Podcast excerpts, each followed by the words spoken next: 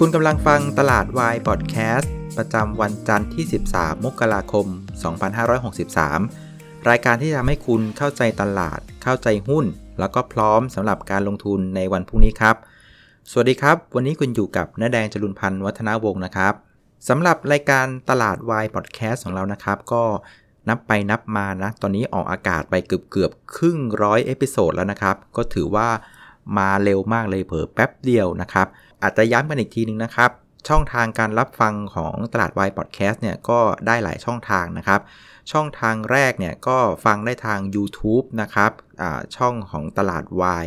แล้วก็อันที่2เนี่ยอาจจะฟังผ่านตัวแพลตฟอร์มพอดแคสต์ต่างๆ ไม่ว่าจะเป็นตัวของ Apple Podcast Google Podcast Spotify นะครับ Anchor หลาย ๆ อันนะฮะก็สามารถติดตามกันได้ แล้วถ้าเกิดว่าจะดูในภาพรวมเนี่ยอาจจะติดตามจากเพจนะครับเฟซบุ๊กนะฮะน้าแดงคุยกับนักลงทุนก็ได้ ก็จะมีอัปเดตทั้งเรื่องของพอดแคสต์เอง แล้วก็ข้อมูลการลงทุนหลาย ๆ อย่างให้ติดตามนะครับเอาละครับ วันนี้จริง ๆ แล้วสำหรับผมเองนะผมถือเป็นวีคที่2นะเพราะว่าตอนอสัปดาห์แรกที่เปิดมาเนี่ยเปิดมาแค่ 2 วัน แล้วผมก็เบี้ยวด้วยไม่ได้ทำงานนะ จริง ๆ วันนี้ถือว่าเป็นสัปดาห์ที่2นะครับซึ่งสัปดาห์ที่แล้วนะอย่างที่เราเห็นกันคือเป็นสัปดาห์ที่ยากมากนะอย่างที่ผมบ่นคือสัปดาห์เดียวนะเป็นสัปดาห์ที่เหนื่อยเหมือนครึ่งปีเลย คือบวกกันวันละ 20 จุด ลบกัน 20 จุด เป็นใครใครก็เวียนหัวนะครับก็อะปล่อยไปสัปดาห์ที่แล้วเป็นสัปดาห์ของการอุ่นเครื่องแล้วกันนะครับเพื่อให้เรียกว่าวอร์มใจไม่ให้ประมาทเกินไป ส่วนสัปดาห์นี้เนี่ยก็เปิดสัปดาห์มาก็ถือว่า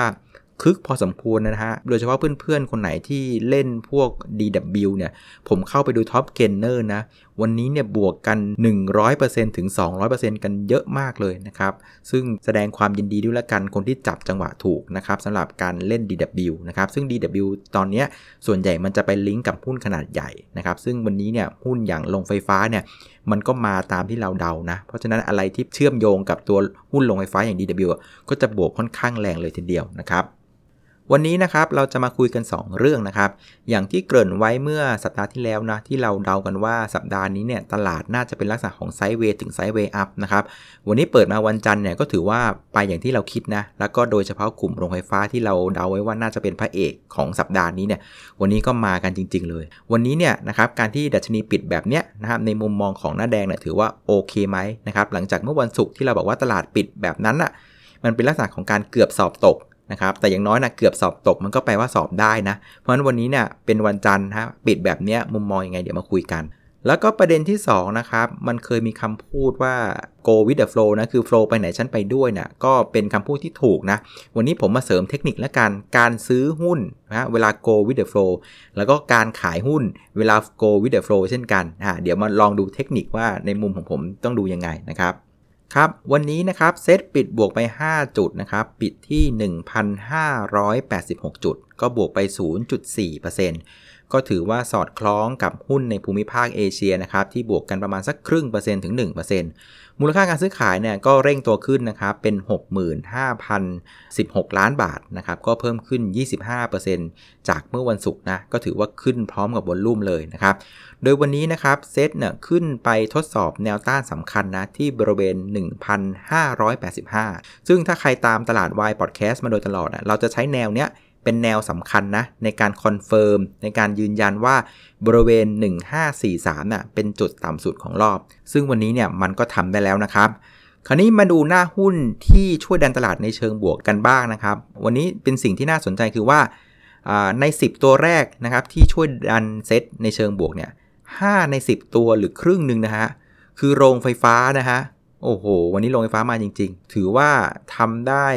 ตามที่มองไว้นะครับ แต่ว่าอย่างที่คุยกันนะครับใน episode ที่แล้วเนี่ยที่เราบอกว่าปีนี้เนี่ยนะครับดูให้ดีนะ คือการขึ้นของโรงไฟฟ้าปีนี้เนี่ยมันไม่เหมือนกับปีที่แล้วนะครับก็คงไม่พูดซ้ำนะอะไปฟังในepisode เมื่อวันศุกร์ละกันถ้ามองเจาะไปที่ 3 ตัวแรกนะครับ3ตัวแรกเนี่ยก็จะเป็นโรงไฟฟ้าซะ 3 ตัวนะครับ ตัวแรกก็จะเป็น Gulf Energy นะครับ บวกไป 9% ใช่ครับ ท่านฟังไม่ผิดนะฮะบวกไป9%อย่างหุ้นปั่นเลยนะครับ ก็โหดมาก ตัวที่ 2 ก็จะเป็น LT บวกไป1%แล้วก็ตัวที่ 3 เป็น B กริมนะบวกไป 4% 3 ตัวเนี่ยจับมัดรวมกันเนี่ยก็ดันตลาดได้ถึง 5 จุด ส่วนกลุ่มที่กดตลาดเนี่ยเหมือนที่คุยไว้นะ คือเดือนมกราคมอย่างที่บอกว่าเป็นเดือนที่กลุ่มค้าปลีกคงจะลำบากอยู่พอสมควรนะครับ จากประเด็นเรื่องของการประมูลนะครับ หุ้นเทสโก้โลตัสนี่แหละที่เป็นตัวเรียกว่ากดดันตลาด อย่างที่คุยในรายการเมื่อเช้านะ คือพูดง่ายว่าใครไม่ได้หรือใครไม่ร่วมประมูลเนี่ยเป็นข่าวดี ไอ้คนได้เนี่ยจะเหนื่อยนะครับ เพราะฉะนั้นวันนี้เนี่ยเราจะเห็นว่าตัวอย่าง CPALL เนี่ยก็ยังคงวนเวียนอยู่กับข่าวนี้นะก็ติดลบไป3%นะครับอีกประเด็นหนึ่งที่กลุ่มค้าปลีกต้องเผชิญในในในเดือนมกราคือเรื่องของการ preview งบนะ ซึ่งแนวโน้มงบในไตรมาส4เนี่ยก็น่าเป็นห่วงอยู่เหมือนกันนะครับในเรื่องของ same store sales ที่ไม่ค่อยดีเท่าไหร่นะครับกำลังซื้อคนหายไปค่อนข้างเยอะ ขนาดชิมช็อปใช้ช็อปแล้วช็อปอีกเนี่ยก็เรียกว่าไม่ได้สร้างความเชื่อมั่นให้กับผู้บริโภคเลยนะครับอีกประเด็นหนึ่งก็คือเรื่องของเกณฑ์ทางบัญชีนะ TFRS 16อะที่จะเริ่มใช้ในงวดปีหน้าเนี่ยก็คืองวดบัญชีปี 63เนี่ยก็ยังเป็นภาพที่ไม่ชัดเจนอยู่เพราะฉะนั้นหุ้นอะไรที่มันมีความเรียกว่ากังวลแบบเนี้ยมันก็ขึ้นยากนะครับเพราะฉะนั้นเดือนมกราคมเนี่ยค้าปลีกก็อย่างที่บอกคือเหนื่อยแน่ๆนะครับ อีกตัวหนึ่งที่กดตลาดก็จะเป็นตัวของปตท GC นะครับ วันนี้ลบไป 4%นะครับ หลังจากพี่เปียกของผมเนี่ยก็ออกมา preview งบของตัวปูนใหญ่นะ ซึ่งปรากฏว่าใน section ของหน่วยธุรกิจปิโตเคมีเนี่ยกำไรหดตัวลงอย่างมีนัยสำคัญ เพราะงั้นปิโตเคมีอย่างปตท GC เนี่ยก็ไม่ต้องไปคาดหวังอะไรมากสำหรับงบในไตรมาส4นะครับ อีกตัวหนึ่งที่กดตลาดก็จะเป็นโรงกลั่นนะครับ ไทยออยล์ลงไป1%นะครับ หลังจากมีข่าวว่าจีนเนี่ยตกลงจะไปช่วย subsidize นะก็คือช่วยอุดหนุนพวกโรงกลั่นน้ำมันในประเทศนะครับเพื่อให้เรียกว่าผลิตน้ำมันมากขึ้นจะได้ไม่ต้องนำเข้านะครับตรงนี้มันเป็นความกังวลว่าจะทำให้อุปทานหรือ supply น้ำมันเนี่ยมันจะออกมาสู่ตลาดมากขึ้น ก็จะกดดันให้ GRM เนี่ยนะครับหรือ Gross Refining Margin ก็พูดง่ายว่าอัตรากำไรของพวกโรงกลั่นต่างๆ ทั่วโลกเนี่ยอาจจะถูกกดดันจากเรื่องของ supply จีนที่ออกมาเพิ่มขึ้น อีกประเด็นหนึ่งก็คือเรื่องของงบไตรมาส4เนี่ยที่แนวโน้มกลุ่มโรงกลั่นก็จะเน่าอย่างที่เคยคุยกันไว้ เพราะฉะนั้นกลุ่มโรงกลั่นวันนี้ก็ถูกขายกันทั้งกลุ่มเลยนะครับคราวนี้พอมาดู 3 ตัวรวมกันนะครับ CPALL GC แล้วก็ไทยออยล์เนี่ยก็กดตลาดไปอีกถึง 4 จุดนะครับ ก็เรียกว่าแทบจะหักล้างไอ้3ตัวแรกได้เลยนะครับ พอมาดูผู้เล่นกันบ้างนะครับ วันนี้กองทุนเนี่ยขายไป 1,240 ล้านนะครับ ก็ขายติดต่อกันไปวันที่ 2 ในขณะที่ต่างชาตินะครับ ก็ขายอีก 227 ล้านบาท ขายต่อไปวันที่ 3 เพราะฉะนั้นวันนี้เนี่ยการที่หุ้นขึ้น 5 จุดก็ไม่ได้ขึ้น เพราะสถาบันกับต่างชาตินะก็เป็นภาพที่ดูไม่ค่อยสวยเท่าไหร่ เพราะฉะนั้นสรุปวันนี้เนี่ยตลาดเนี่ยถือว่าปิดโอเคนะ ใช้คำว่าโอเคนะสำหรับ 1,585 อย่างน้อยเนี่ยมันก็ใกล้ที่จะ confirm แล้วว่าไอ้บริเวณ 1543น่ะอาจจะเป็นจุดต่ำสุดของรอบไปแล้วนะครับ คือถ้าเกิดเวลาเราเห็นดัชนีเนี่ย แล้วมีอะไรที่มัน confirm ว่าจุดต่ำสุดมันผ่านไปแล้วเนี่ย อย่างน้อยก็เป็นสัญญาณที่ดีละถอนหายใจในระดับหนึ่ง แต่ว่าตอนนี้เรายังรอเพียงแค่ 2 ผู้เล่นหลัก คือ กองทุนแล้วก็ต่างชาติเนี่ยกลับมาซื้อหนักๆหน่อยเถอะ ถ้าเกิด 2 คนเนี่ยกลับมาซื้อหนักๆนะครับแล้วมันผ่าน 1585 ไปสวยๆเนี่ยอันนี้จะอุ่นใจได้มากขึ้น หุ้นโรงไฟฟ้าก็ยังคงเป็นพระเอกพยุงตลาดได้นะครับเพราะฉะนั้นเพื่อนๆนะครับที่มีหุ้นกลุ่มโรงไฟฟ้าอยู่นะครับแล้วก็ฟันฟลูเนี่ยยังเข้ามาที่กลุ่มโรงไฟฟ้าอย่างต่อเนื่องนะครับ ก็มองว่าคงสามารถถือต่อได้นะเพียงแต่ว่า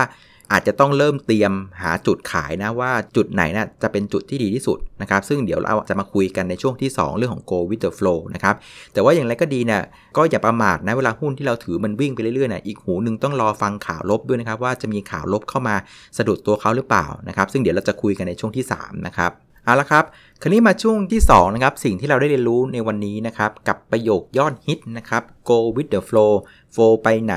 กูไปด้วย อันเนี้ยนะครับแบ็กกราวของประโยคเนี่ยเหตุผลก็คือว่าตลาดอะถูกเสมอ แม้ว่าในเชิงวิชาการอะบางอย่างเนี่ยตลาดอาจจะไม่ค่อยถูกนัก แต่พูดง่ายๆว่าคนที่ถือกำเงินอะคิดยังไงอะมันก็ไปอย่างนั้น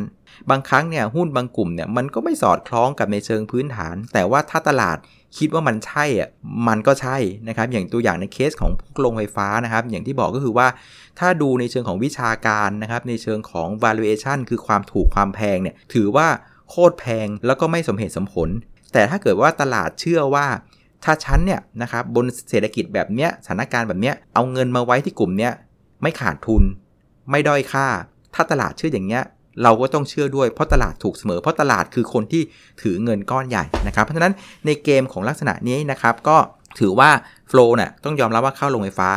ซึ่งนะฮะวิธีที่เราจะเรียกว่าเข้าไปร่วมสนุกนะครับกับ Go with the Flow นี้เนี่ยอาจจะมองได้ 2 มุมนะ คือถ้าเกิดว่าเราอ่านขาดว่า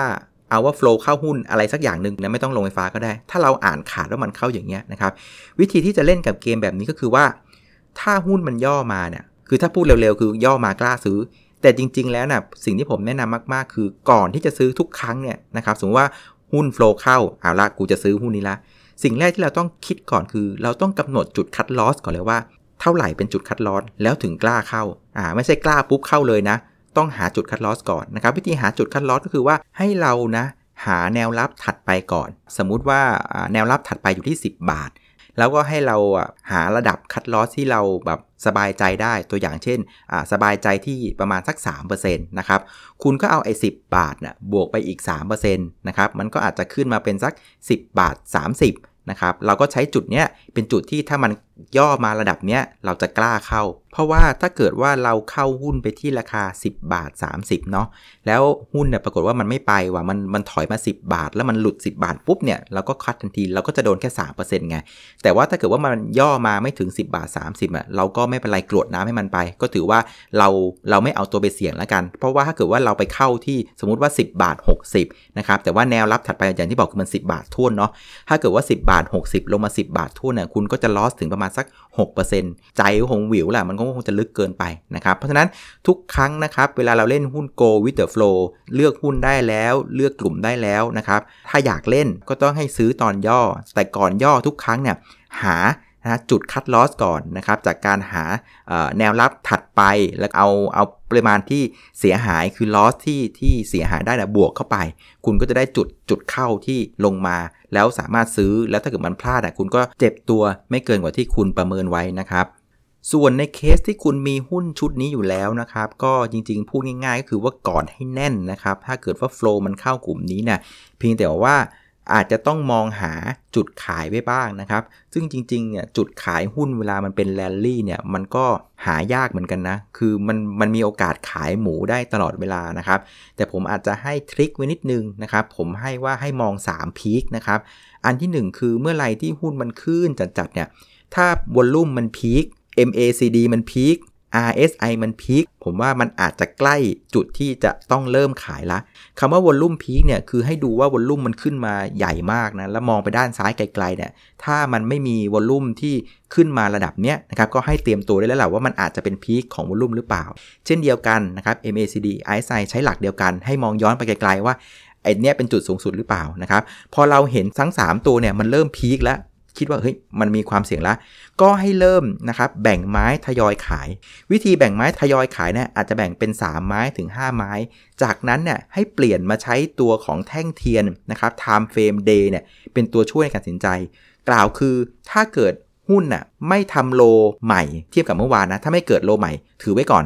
แต่ถ้าวันที่ 2 เกิดทำโลใหม่เทียบกับวันก่อนหน้า ขายไว้ก่อนไม้หนึ่งวันที่ 3ทำโลใหม่ไหมไม่ทำถือไว้ก่อน วันที่ 4ทำโลใหม่ เทียบกับวันที่ 2 อันเนี้ยขายคือทุกครั้งที่เกิดโลใหม่ของแท่งเทียนใน time frame day เนี่ยก็ให้ทยอยขายไปทีละไม้ไม้ไม้นะครับคงไม่มีใครขายได้แพงที่สุดและและซื้อได้ถูกที่สุดหรอก อาจจะต้องใช้กระบวนการเนี้ยโดยใช้หลักของ3พีคเข้ามาดูประกอบก็ได้นะครับทวนอีกทีนะฮะคือถ้าเกิด peak ทั้งใน volume MACD RSI ให้เตรียมตัวที่จะขายนะครับ แล้วแบ่งเป็น 3 ไม้นะครับ แล้วจากนั้นก็ดู time frame day นะครับ ดูแท่งเทียน ถ้าเกิด time frame day แท่งเทียนเกิด low ใหม่ ขายทีละไม้ ไม่เกิด low ใหม่ถือไว้ก่อนนะครับ ก็แบ่งเป็น 3 ครั้งแล้วกัน ลองเอามาใช้กันดูนะครับสุดท้ายนะครับ อย่างที่เกริ่นไว้ในตอนแรกนะครับ คือช่วงที่ flow มันเข้าอย่างกลุ่มโรงไฟฟ้าแบบนี้นะครับ ตลาดกำลังดูเหมือนจะแลนลี่ได้ดีเนี่ย อีกหูนึงเนี่ยจะต้องเตรียมฟังข่าวด้วยนะ คือเมื่อไหร่ที่ข่าวร้ายมันออกอะ คุณก็ต้องเรียกว่าเก็บกำไรทันทีนะครับ ซึ่งข่าวที่จะเป็นตัวชี้เป็นชี้ตายตอนนี้นะก็มีเรื่องของการลงนามนะครับในเรื่องของการเจรจาการค้าในเฟสที่ 1 ซึ่งไอตัววันเนี่ยมันยังไม่ชัดเจนไงว่าว่าจะเซ็นกันวันไหน เขาก็บอกว่า 13 ถึง 15 มกรานะครับ ซึ่งตลาดน่ะต้องการมาก ๆ คือ เซ็นแล้วอะก็ช่วยเผยไตหน่อยว่าจะทำอะไรต่อนะครับ คือถ้าเซ็นอย่างเดียวเนี่ยผมว่าตลาดอาจจะไซด์เวย์ไปเรื่อยๆนะครับ แต่ว่าถ้าเกิดว่ามันเผยว่าจะทำอะไรเพิ่มในเชิงที่ผ่อนคลายมากขึ้นอะไรเงี้ย อันนี้ก็อาจจะทำให้ตลาดมันแลนลี่ต่อนะครับ แต่ถ้าเกิดว่าไม่เซ็นเลยปรากฏว่าไปถึงแล้วคุยกันวงแตกกลับมาเนี่ย อันนี้ก็รีบออกให้ทันละกันนะครับ ซึ่งวันนี้เนี่ยผมได้คุยกับนักเศรษฐศาสตร์คนหนึ่งนะ แกก็ให้ไอเดียผมดีนะ คือแกก็บอกว่า 1 คือแกก็เชื่อว่า วันที่ 13-15เนี่ยคงจะมีการเซ็นจริง ๆ แหละนะครับ แต่ว่าแกเชื่อว่าในเฟส2เนี่ยนะครับซึ่งเป็นเฟสถัดไปเนี่ยที่อาจจะมีการเจรจากันแกบอกว่าคงไม่ใช่เร็วๆนี้นะครับ คือแกเชื่อว่ามันคงจะต้องดูสถานการณ์ว่าเซ็นไปแล้วเนี่ยมันประพฤติปฏิบัติเป็นยังไงนะครับ ซึ่งอันนี้ผมก็เห็นด้วยกับแกนะ มันคงไม่มีอะไรแบบ เออเซ็นมกรากุมภาเซ็นอีก มีนาเซ็นอีก มันมันจะง่ายกันไปไหม เพราะฉะนั้น แกก็เลยเชื่อว่าเซ็นแล้วก็นิ่ง ๆ ไปก่อน ดูการประพฤติตัวของแต่ละเจ้าก่อนว่าปฏิบัติตามที่ที่ตกลงกันไว้หรือเปล่านะครับ ซึ่งระหว่างนี้เองเนี่ยผมว่ามันก็สอดคล้องกับคุณทำนะ แกก็กำลังเตรียมตัวที่จะเลือกตั้ง เพราะงั้นไอ้ระหว่างทางเนี่ยผมว่านะไอ้เรื่องประเด็นเหล่านี้มันคงไม่ได้ขับเคลื่อนด้วยการลงนามแล้วแต่จะขับเคลื่อนด้วยทวิตเตอร์คุณทำแหละ เออ จะลด อีกสักหน่อยดีไหมไอ้ภาษีที่ตั้งไว้เนี่ยสิเป็น 11%ไหมเป็น8%ไหมแกคงจะเล่นมุกเนี่ยไปเรื่อยๆนะครับจนกว่าจะเลือกตั้งเสร็จประมาณช่วงพฤศจิกาปีนี้นะครับเพราะฉะนั้นใครมีหุ้นอยู่นะครับที่มีกำไรอยู่ enjoy ได้กอดได้นะครับ หาจุด peak ไปด้วยนะว่ามัน peak หรือยัง อีกหูหนึ่งก็ลองฟังนะว่า ไอ้ข่าววันที่ 13-15 เนี่ย ลงนามจริงหรือเปล่า ถ้าไม่ลงนามก็วงแตกนะครับ เอาละครับ สุดท้ายถ้าเกิดไม่อยากพลาดข้อมูลตลาดโมเมนตัมเหล่านี้นะครับ ก็อย่าลืมกดติดตามตลาดวายพอดแคสต์นะครับ ได้บนแพลตฟอร์มที่ท่านรับฟังอยู่บนนี้นะครับ หรือจะกดไลค์นะครับ ที่ Facebook Fanpage น้าแดงคุยกับนักลงทุนก็ได้เช่นกันนะครับเอาละครับ วันนี้ก็คงจะครบถ้วนนะครับ กลับมาเจอกันในรายการตลาดวายพอดแคสต์พรุ่งนี้นะครับ วันนี้ลาไปก่อนครับ สวัสดีครับ